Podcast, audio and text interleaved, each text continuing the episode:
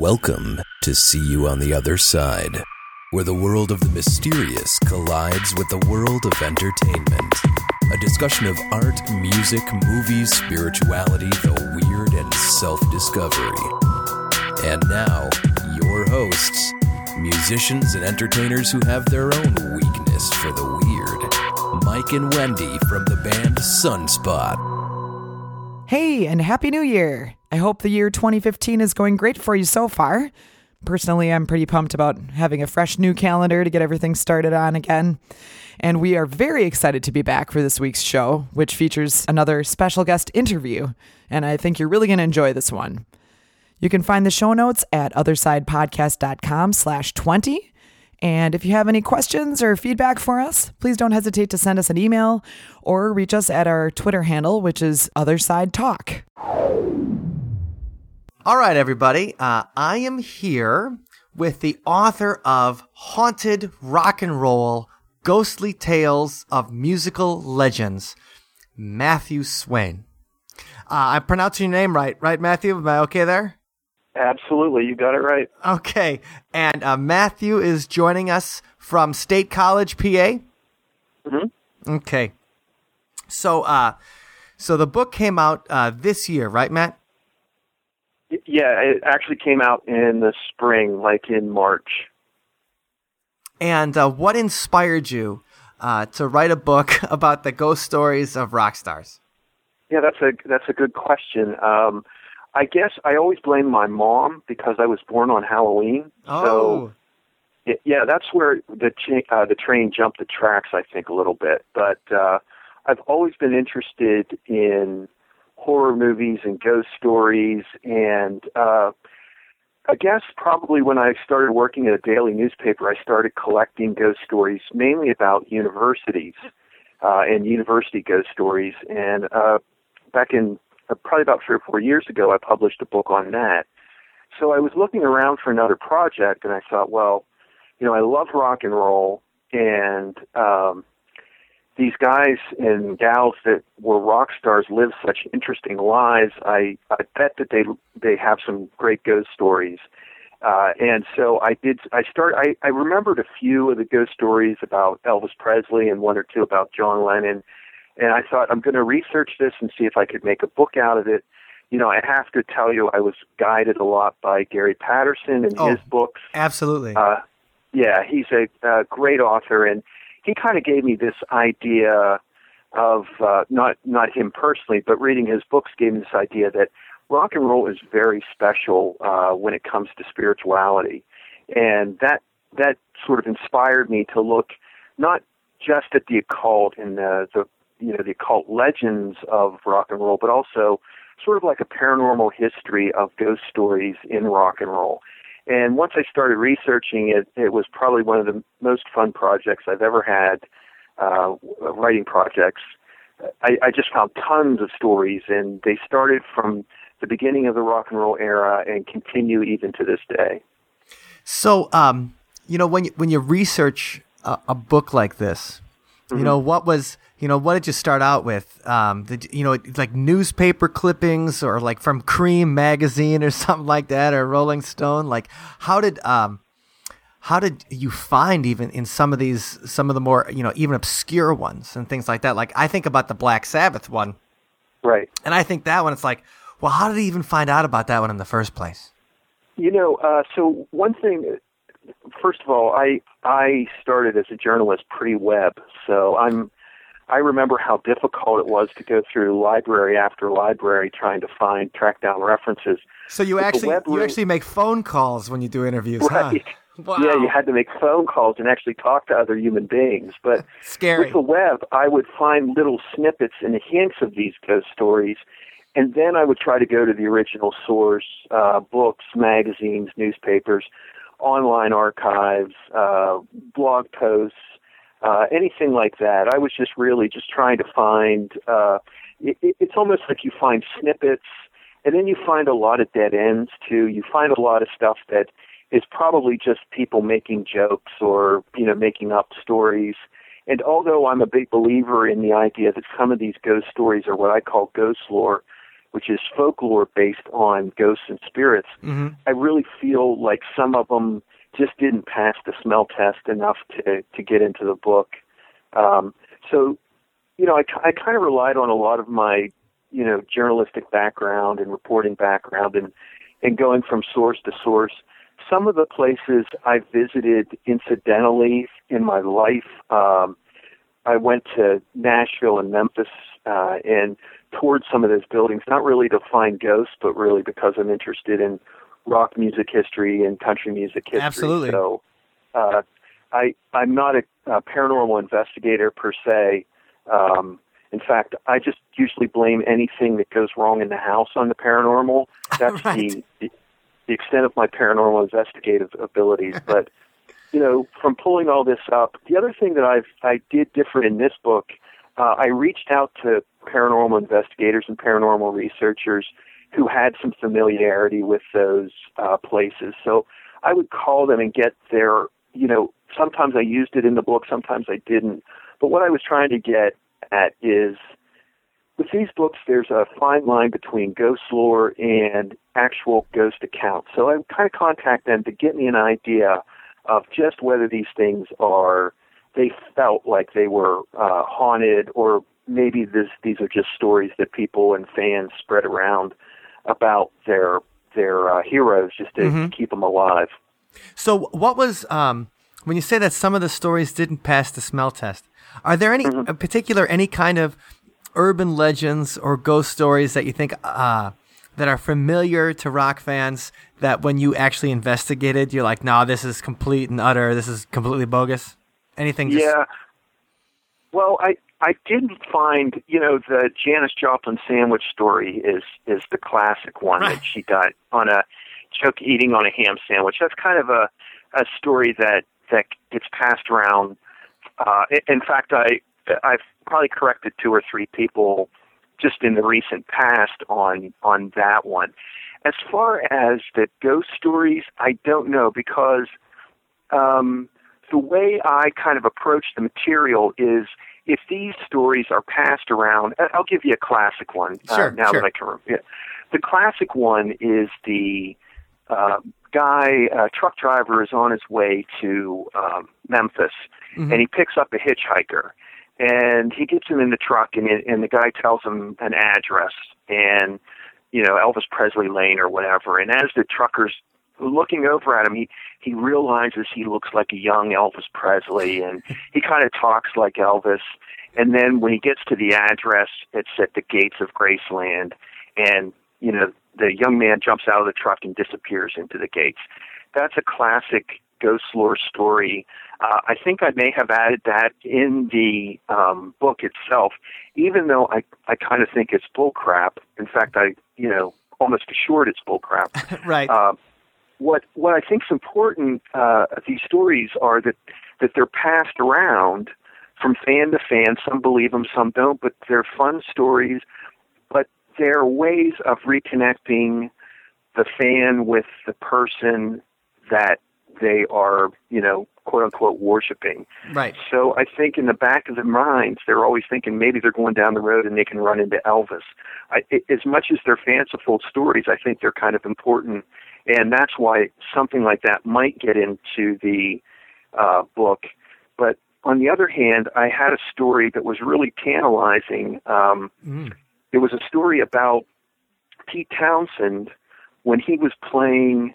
I think it might have been in a in a gig in Ohio. It was an outdoor gig. He said he saw Keith Moon out in the audience, but I never really found a first-hand account of him saying that.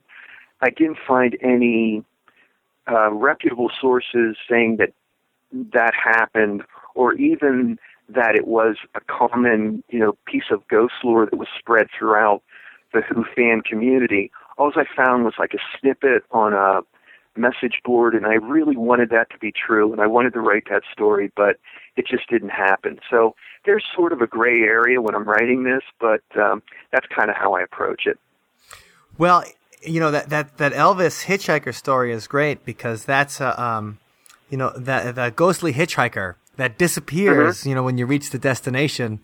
Um, Resurrection Cemetery in Chicago has one. Uh, That's the one I was thinking of. Yeah. yeah, that's you know that's that's a famous one, and um, Resurrection Mary, that's her name. I, I think I've Yeah. got a, I think I've got a button with her on it. Um, but um, that's that's the kind of story that gets recycled in all different kinds of places. So it's great that you have one where it's like, you know what, we're gonna take this classic haunted hitchhiker, and then we're gonna put we're gonna put the king in there, Right. you know, and, and kind of have him be the, the young Elvis that everyone loves to remember, the the good son and uh, the Southern gentleman, you know, Yep. and not peanut butter banana sandwiches, gun tote, and shoot out the television Elvis that um, Right. Right. you think yeah, it's that's interesting you brought that up because what I find and a lot of this is it's kind of weird that I write books generally because I don't know a lot about it and I want to find out more. Uh, but what happens is after I write the book, I start thinking about it, and it, you know then I'll, I'll I'll talk to folks like you and I'll start, you know, really kind of pouring into the material. And what you find about Elvis is first of all, his ghost. If he's the king of rock and roll, he's the king of rock and roll ghost stories Ah, his ghost appears everywhere, every location that he's pretty much been known for. So you'll find his ghost in Graceland. You'll find ghost stories in Ryman in Nashville. You'll find ghost stories uh, where he filmed Cre- Creole in, in uh, New Orleans. You'll find kind of the Elvis, uh, the Fat Elvis in Las Vegas ghost. At So all across the country, yeah, at the Hilton, as a matter of fact, uh, you find ghost stories of of him and those eras that you know Elvis from. That's that's cool. That it's it's a it's a fun way that um, different kinds of Elvises in different places. You know, Right. just like just like you you remember Amer- uh, I if this was 20 years ago now I don't remember. But um, remember when they had the Elvis stamp Yes.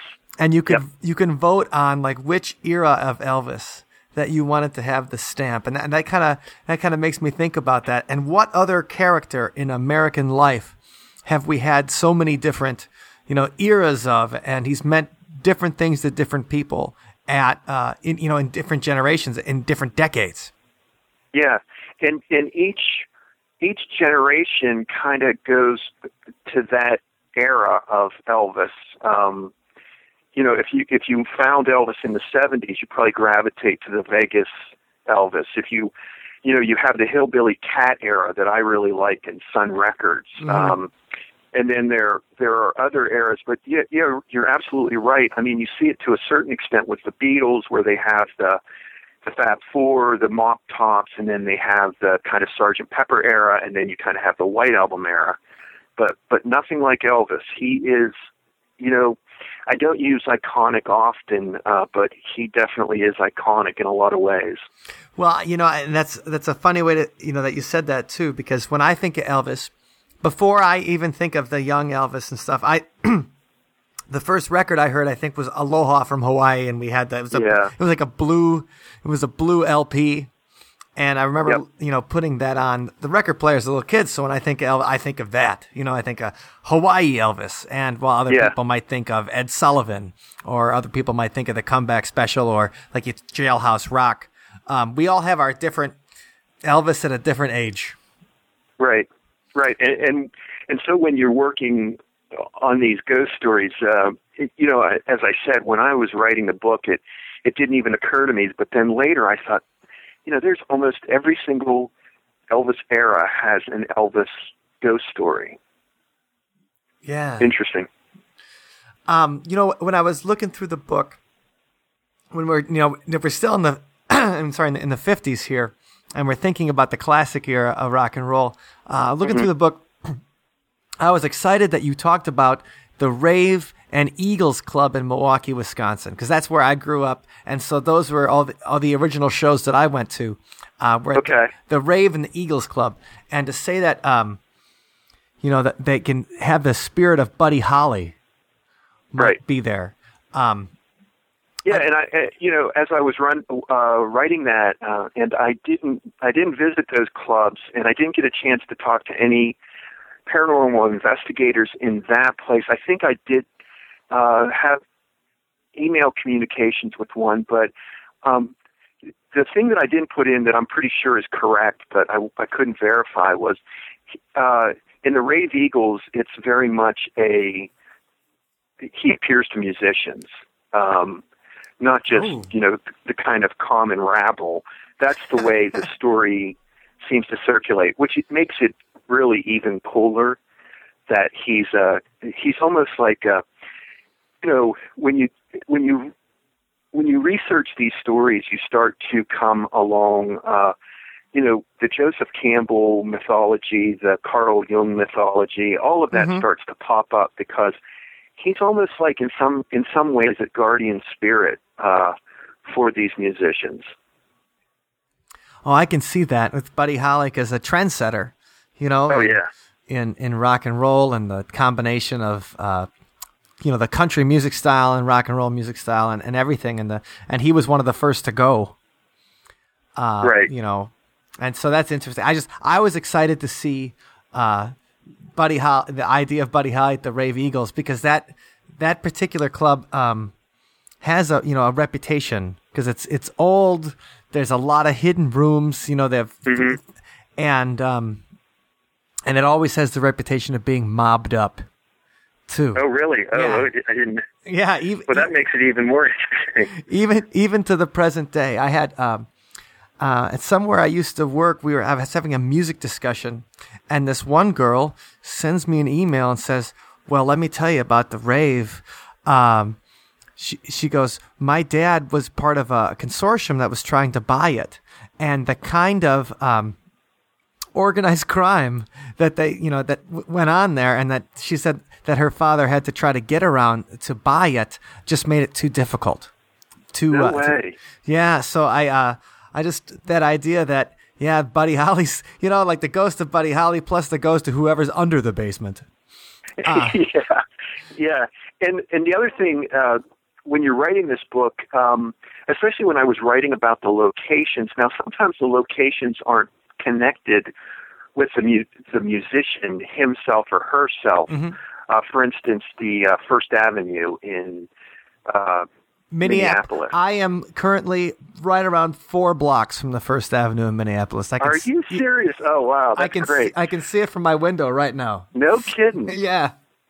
Wow, that's that's amazing. Um, but you know, there's a case where uh, you know it's not like the ghost of Prince or the ghost of Husker Du is is uh, haunting the place, but there are ghostly legends. So I think in the Rave Eagles, there you don't know who is doing the haunting necessarily in a case like that because I, I think that was Buddy Holly's one of the last places he played. Yeah, because Um, Iowa Iowa was the last night, and then um, Okay. I mean, that's only a couple hundred miles away. For so if they were on tour, that'd be the direction they were going. Okay. Yeah. So uh, I never really had. Uh, in, in that case, you have at least the musician saying that he appeared, uh, but then there were a lot of other kind of miscellaneous haunting stuff that goes on, uh, and you see that across across the spectrum. Graceland. Um, you know, there's stories about Elvis haunting Graceland, but there's also uh, at least one story of his grand uh, of his mother haunting Graceland too in the Ooh. attic. Yeah, so that's um, it's it's hard to kind of. It's not like uh, they introduce themselves when they do any type of weird stuff. It's not like they go, you know, this is Gladys Presley. I'm going to be pushing over this glass here or anything like that.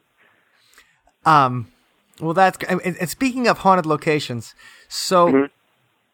when you looked over the different venues, the haunted studios and concert venues, I and you go through Seattle, you talk about Billy Bob Thornton and the Cave. And uh, we actually brought that one up on a, on a previous around Halloween. We did a little bit of Ghosts and Rock Stars, and um, your book was one of the inspirations. That's we're like, well, we should Oh, probably cool. we should probably just call Matt Swayne and see if he wants to talk. And that was Yeah, the first thing. yeah.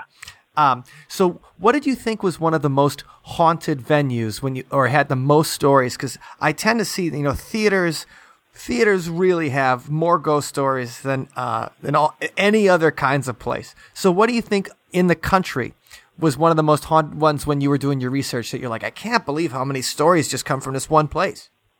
Well, the the one that stands uh, out for me, and it's not necessarily just connected with uh, haunted rock and roll. In fact, it's connected. I think even Stravinsky, uh, I believe, was one of the artists that performed at the Cincinnati Music Hall, Okay. and it not only had a lot of ghost stories, it had a lot of legitimate witnesses saying that they witnessed kind of weird stuff there. So, as I recall, I think the CEO of the the um, theater association had a paranormal run-in. They had people in the box office claiming they actually saw apparitions. Um, you know, that was the one that uh, again, it's not intimately connected with rock and roll, but Mhm. I think that one is is pretty legit. The other one I think that stands out is uh, Rick Rubin's The Mansion, his his studio out in California. I think it's in Los Angeles. There was one of the members of the Red Hot Chili Peppers uh, was afraid to uh, stay overnight there and actually commuted back and forth while the rest of the band um, uh, stayed overnight when they were recording uh, an album there. Oh, that's great. And then there was there was another case where uh, a member of Slipknot he had some run-ins with. Uh, he said the uh, temperature in the room would fluctuate. Uh, somebody, one of the band members, felt a uh, spirit pass through them as they they went through. Uh, they they went into the basement of this building ah. the the interesting thing is, I think when you scare a guy who is in a band named Slipknot, you've re- you've really accomplished something. So those are the two venues I think that I feel are are uh, you know on paper pretty legitimately haunted. Well, that, that's great, and it's interesting that uh, you mentioned Slipknot. I mean, and I'm looking when I looked at the book. If if you guys have the book, uh, Haunted Rock and Roll, uh, it's chapter 19, The Mansion, and that's where they talk about the Chili Peppers and Slipknot. And um, Corey Taylor, who you, who you mentioned uh, in this chapter, uh, he actually wrote a book about his experiences with the paranormal too. Oh, did he? Yeah, so that's uh, you know, I, so- I may have I may have come across that when I was researching that. So, um, but uh, it's, it's funny. So that place, and and you mentioned Cincinnati and the Cincinnati Music Hall, and in a in a related story. So, in the band that Wendy and I, uh, who also works on the podcast, in the band that we play in, uh, we often go and play in Cincinnati, and there's a place called the Thompson House, which is Thompson House. yeah, and the, and the Thompson House um, is the home. It's in Newport, Kentucky, so it's right across the border uh, from uh, Cincinnati. hmm And so the Thompson House is the home of the guy that invented the Tommy gun. So Oh, wow. it, it's his mansion, and they converted it, and it's beautiful place, and they converted it into a, a music venue. But people often see weird things happen there, and it's it's kind of like you know in, in the Sarah Winchester and the Winchester house that you know she said she was haunted by the spirits of the people who were killed with the Winchester. Um, that's one of the reasons that they say that the Thompson house is haunted because it's haunted by the spirits of the people who were killed with the Tommy gun. Yeah, it. And the more I get into this, um, and, and I, w- I would like to put together a sequel eventually. The more, you know, when I talk to people like you uh, and, and actual musicians, that new names come up all the time, and, and new ghost stories kind of pop up. So I'll have to look into that one. Absolutely, and it looks like Cincinnati. If you are into the paranormal and pop culture, uh, Cincinnati is one of the places to be. It, absolutely, Cincinnati, Ohio is pretty haunted. Uh, Pennsylvania has its share, not necessarily of rock and roll ghosts, but uh, um, it, definitely the Midwest seems to be the most haunted in a in a rock and roll sense. Well, that that's interesting. Now, Pennsylvania, big state, a lot of big cities. Your home state. Um, is there any? Was there a, a favorite venue or a place in Pennsylvania that you think has more ghost stories than anywhere else? I, I know that. I mean, State College, a college town, and I think about um, Madison, and, and I I run a uh, a haunted history tour in Madison, Wisconsin, and so. Okay. Uh, any any particular towns or things in uh, Pennsylvania that you think anybody traveling through has to see when it comes to haunts? Well, you know, going back to my university ghost story, um, I put together. So what happened was when I was working as a, a newspaper reporter, um, I I had this idea. You know, I'm born on Halloween, so I better have a good Halloween feature story uh, and represent my my birthday. That's right. And I I decided one year I, I'm like, well, I'm just going to write about local ghost legends. So I looked around the area for for local ghost legends in the Tyrone area, which is where I'm from, which is about 20 miles away from uh, 20 miles south of uh, Penn State State College. Mm-hmm. And I found a lot of the typical ghost lore stories. The the classic one was uh, uh, Sylvia, who who haunted the woods, and when teenagers were you know trying to make out with their girlfriends, they would take them up to the pike, we call it, and and light a match and try to summon this ghost of Sylvia. That's kind of classic folklore. Oh, that's great. So I found a few of those. But what I found was that universities had probably as many ghosts as battlefields or haunted castles or or or things like that. So Penn State is I I think just this year unofficially was named the number two haunted site in uh, the number two haunted campus in the country uh, very close to um, the University of Ohio or Ohio University. Cool. So uh, definitely, you know, stop by uh, Penn State and check out some of those places. I don't think I I came across any any musical sites though uh, related to. Um, you know, there were a couple bars and taverns that I uh, that I heard were haunted, but I don't think I included them. So maybe that's another area of uh, you know, investigation. Maybe some of those old sites where they used to perform American Bandstand in Philadelphia. Um, so I'll, I'll have to check that out. Okay. Okay. Well, I mean, you know what? Who I always think of as the most kind of occultish, paranormalish, ghostish band, and and you talk about them in chapter six of your book, is probably Led Zeppelin. Yes. You know, it's just, I mean, Jimmy Page buys the house that used to belong to Aleister Crowley. Um, they have songs that have mystical themes, like their the runes on their album covers. Um, you know, and, and I've, I've heard so much Led Zeppelin in my life because uh, mm-hmm. the radio stations in Milwaukee, and we were growing up, they they were two hard rock, you know, stations, and they would play at least a Led Zeppelin song every hour on either one. Right. So I heard enough Led Zeppelin growing up. I mean, to last me. I can all by heart. You know, it's like we all know all these songs by heart. But what do you think was the most um, interesting or uh, exciting, uh, haunting paranormal slash story about Zepp that uh, you know that you've heard? Well, you know, if we're going to talk about haunted locations in rock and roll history, number one for me uh, is the Boleskine House, and uh, you mentioned it, the mansion on Loch Ness, where um, uh, Aleister Crowley originally uh, bought the house. Um, even probably the reason why he bought it was because it had this, even at that time, a length, and he was, you know, Victorian era uh, guy. Uh, mm-hmm. They used to call him the Antichrist in case uh, people don't know. But oh, we've we've talked about uh, okay. Uncle Aleister on the on the podcast a whole bunch. He's he's a lot. Okay. I I even went searching for that house when I went to Loch Ness. I couldn't find it. Oh, did you? But um, yeah. Well, well, it had quite continue. an extensive uh, haunted history. There was one story that. Um, there was at least one story that uh, there was a church on the property that burned down, killing all the congregants.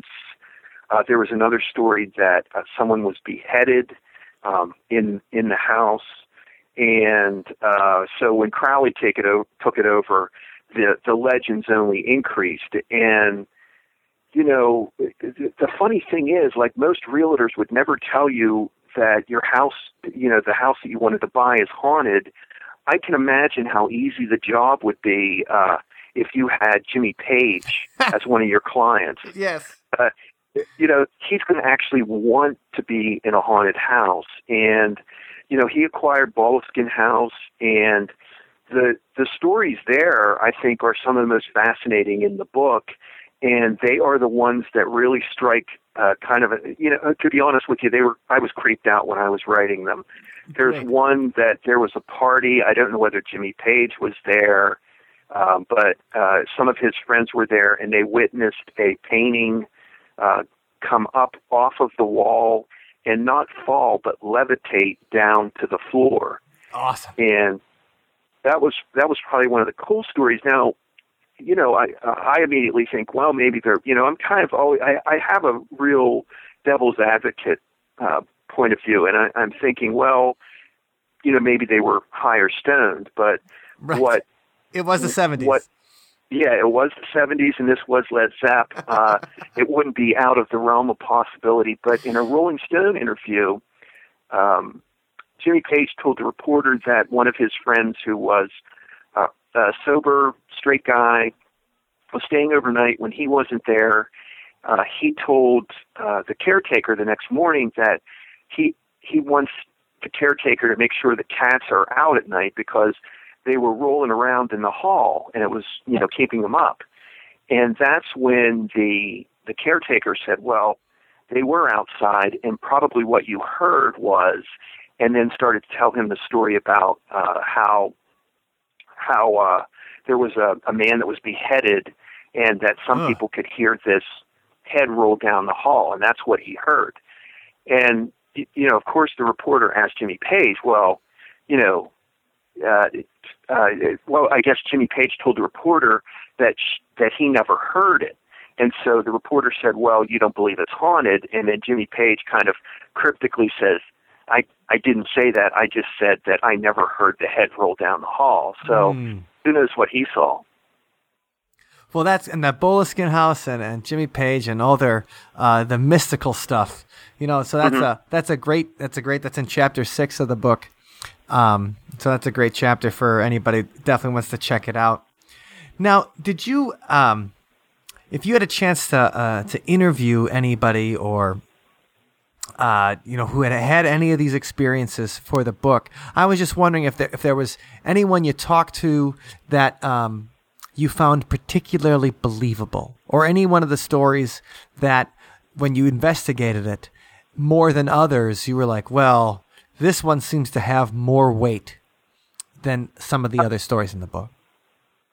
Um, I didn't actually talk to the folks involved at uh, uh, Mama Cass's house, but that one to me uh, seems to be a little bit more believable than other ones, only because, again, it, it, you kind of have to approach these things just like a reporter who you analyze the sources and try to determine their credibility. And um, Mama Cass's house in L.A., the mansion, not it's not where she died, but where she lived, and apparently really had a great affinity for that house.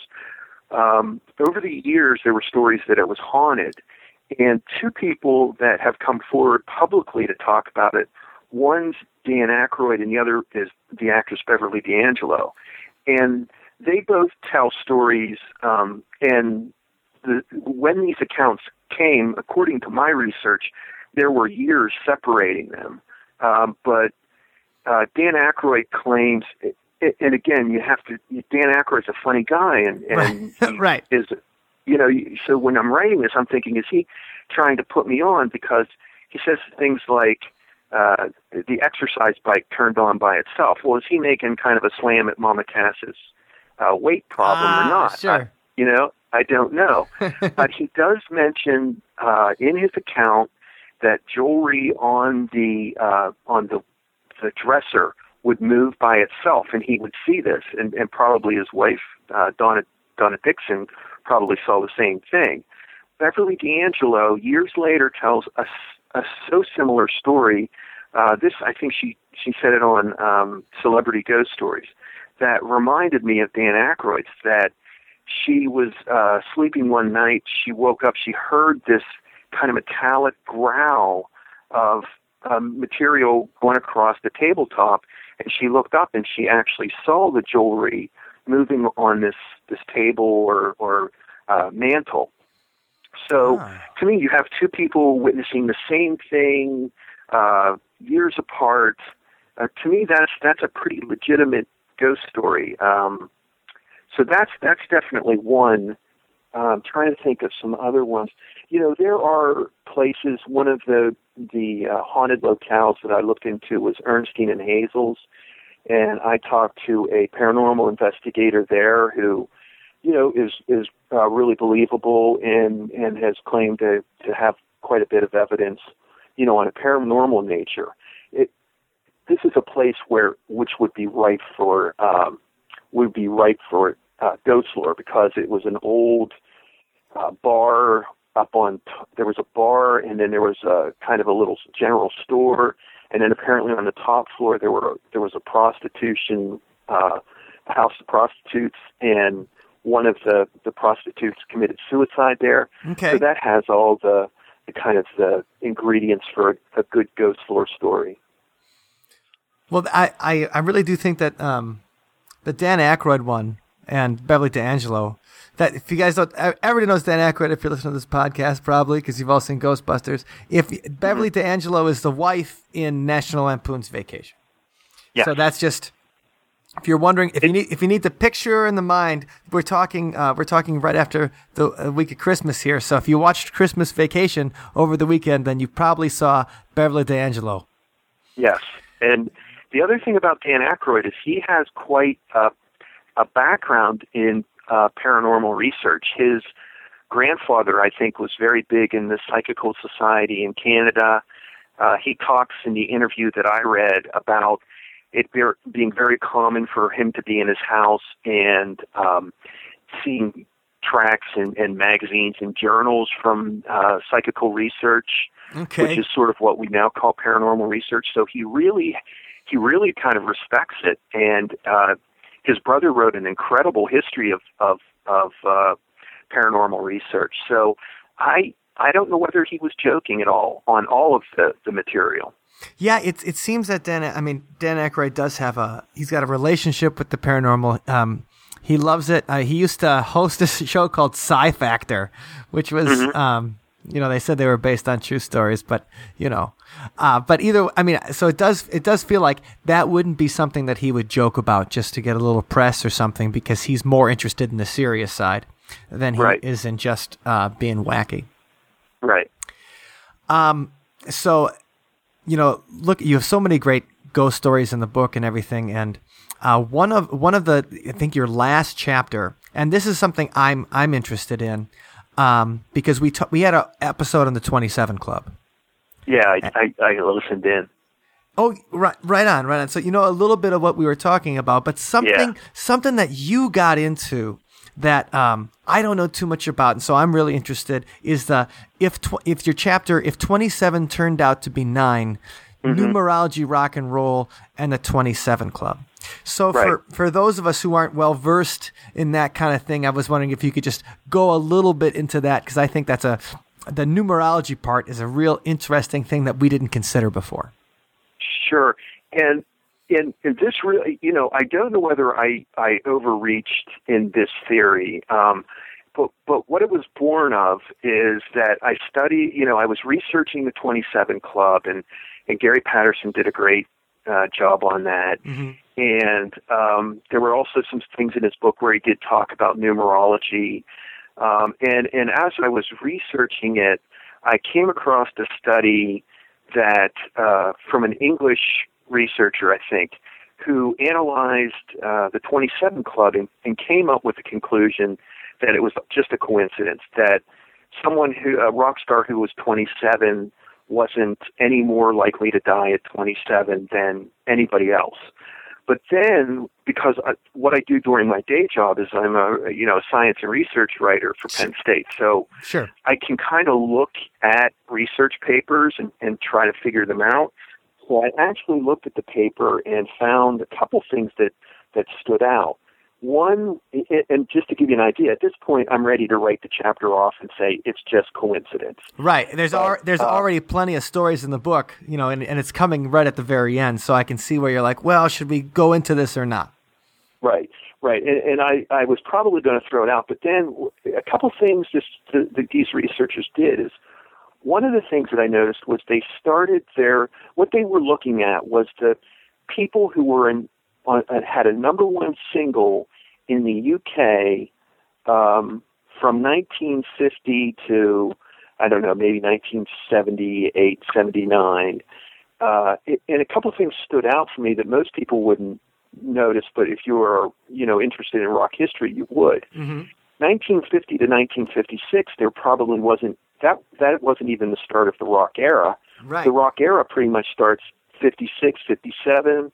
So even years after that, in the UK, it was unlikely that any of the American rockers were going to get to the top one position, mainly because the UK had quite a bit of censorship with uh, the, the music scene there. So you, right away, you're going to you're going to cut off a large group of the rock era. Uh, so the other thing you notice is uh, people like Janis Joplin and I think Jim Morrison, uh, two um, members of the 27 Club, were not included in that because I don't think they ever had a number one in the UK. They might have had a number 15 or a, you know, a seven, but never a number one. Sure, and that So- that's a big. I mean, and those are the two of the big ones. Uh, and you know, right away. Right. So the, it seemed to be cherry picked data. So then I started thinking, okay, well, maybe it's not coincidence, but what the heck would it be? Because, you know, you have to look at that list of, of people uh, and think it's more than coincidence. So one of the ideas that was kind of discussed and mentioned was the idea of uh, numerology and a special uh, way to approach numbers, and that numbers are symbolic.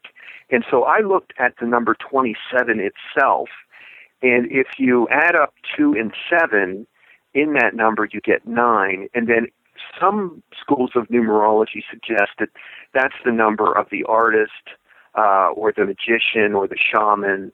So uh, that seemed to, to make sense to me. So that's why I really put that part in. Again, I look at this as, as uh, you know, I didn't know whether I overreached on that. I don't Mhm. know whether there's something to this, but it seemed to be a little more coincidental than than what I I at first initially supposed. Well, I think when Uh, you're when you're when we're already talking about uh, you know the go the ghosts of famous rock stars. Um, I think moving a little bit into adding some numbers together to have meaning. I don't know if that's a stretch. you know, and I've had other people tell me that they kind of uh, wanted to know that, that that themselves. They always wanted to know what was so special about 27. Mm-hmm. Um, you know, you have people like Amy Winehouse who died at 27, and Kurt Cobain at 27. Some people tell me, well, you know, 27 is that era that you know the, the drugs and alcohol are really going to take their toll. Well, I counter that. I'm surprised Amy Winehouse made it to 27. Right, she partied hard. Yeah, I mean, some of these stories of these rockers, they had been, you know, on the edge from, you know, 18 to maybe even earlier than that to Mhm. 27. So, uh, it's it's a it's to me it's it's a real mystery.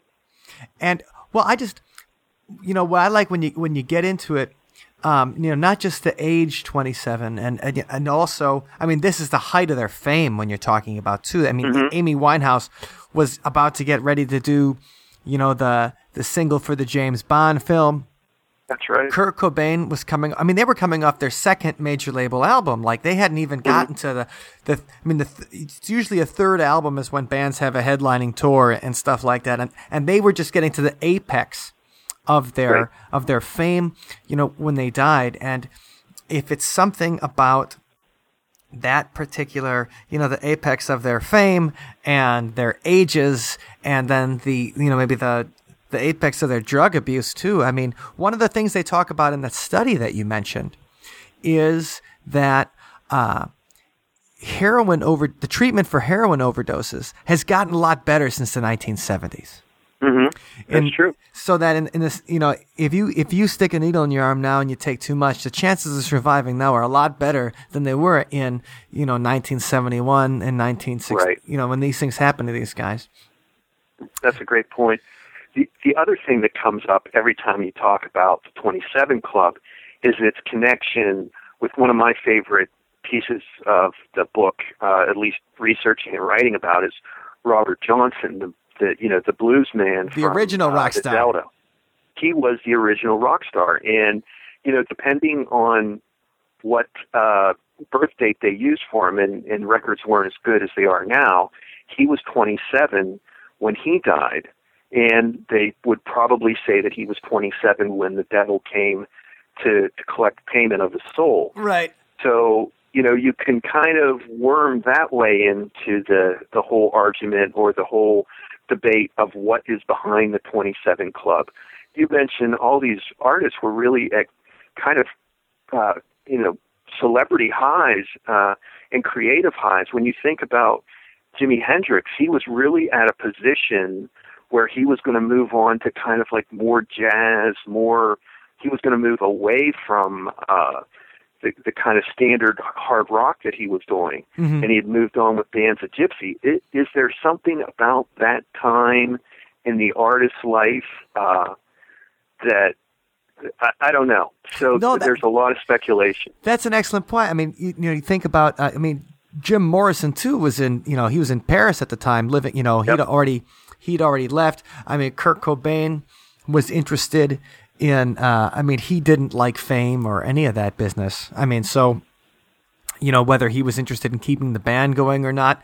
You know. i- if some if it was also something where well maybe these people um, you know they'd achieved something awesome in their particular field and as they were planning to leave that field and change you know is that that's something that might have to something sinister that might have to do with it as well that you're gonna you're gonna be doing this not only for the rest of your life but for forever Yeah, exactly. Um, the other thing that's kind of cool uh, that I, I I find about the Crossroads legend, which is that um, artists will go to the Crossroads and sell their soul to the devil, and then they'll get so many years of fame, but then the devil takes his, you know, comes to, uh, for payment with the soul. collect But but what you really have there in the nutshell is is definitely the artist's journey and certainly the rock artist's journey, which is, you know, some people ask me why is rock and roll so haunted,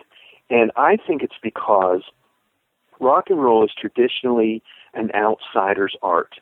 It's done on the outside, on the fringes of society, whether it's, you know, a blues guy down in the Delta or whether it's a kid out in the, you know, ghettos of Memphis or uh, a bunch of working class uh, scruffs in Liverpool. mm-hmm. They come from the outside of society and they give this art. And, and in a lot of cases, like Robert Johnson, they they're isolated from the mainstream. They come into the mainstream. They have this art that they pretty much give away. Uh, and then the next thing you know, they're celebrities. They're making a lot of money. They have all the wine, women, and fame you could ask for. And then they realize, you know, they've sold their soul. That that that art that they created is now a commodity. And you know, this is kind of a process that you see in the 27 Club of all of the journey of all of these artists from, you know, really hard Scrabble roots into the mainstream, kind of gets into the machine, and then they want to get out. Uh, and the 27 Club is very much uh, in line with that journey of the rock artist.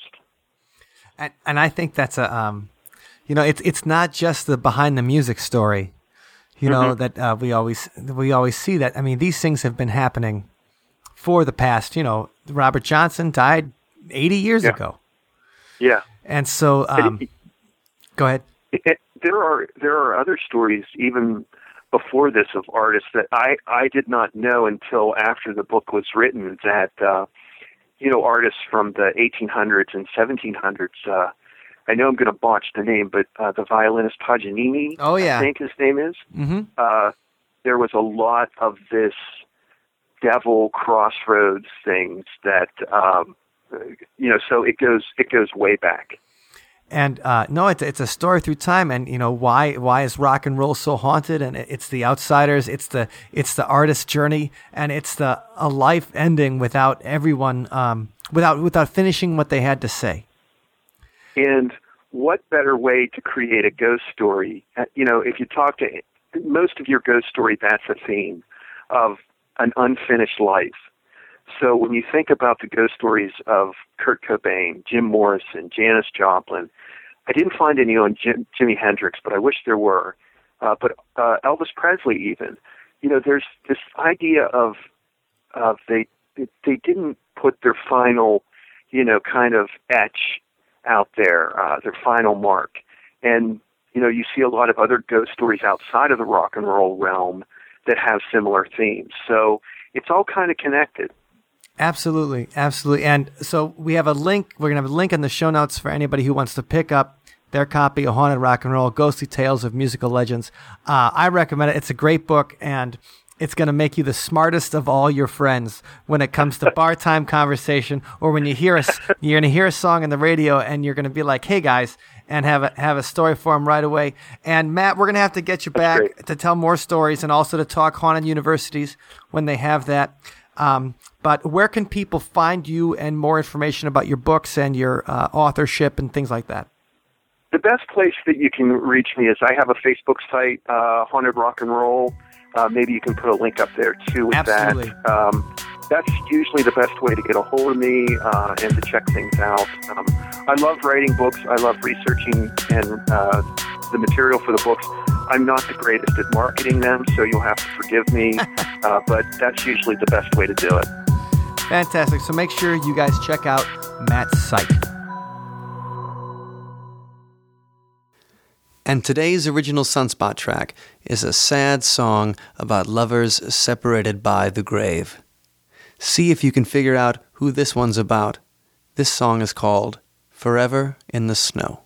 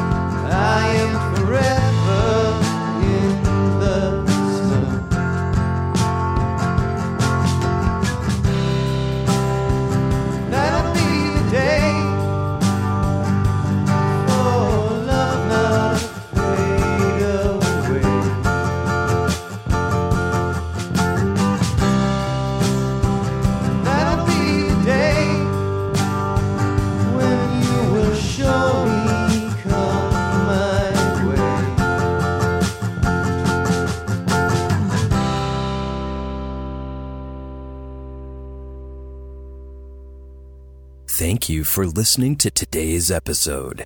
You can find us online at OthersidePodcast.com. Until next time, See you on the other side.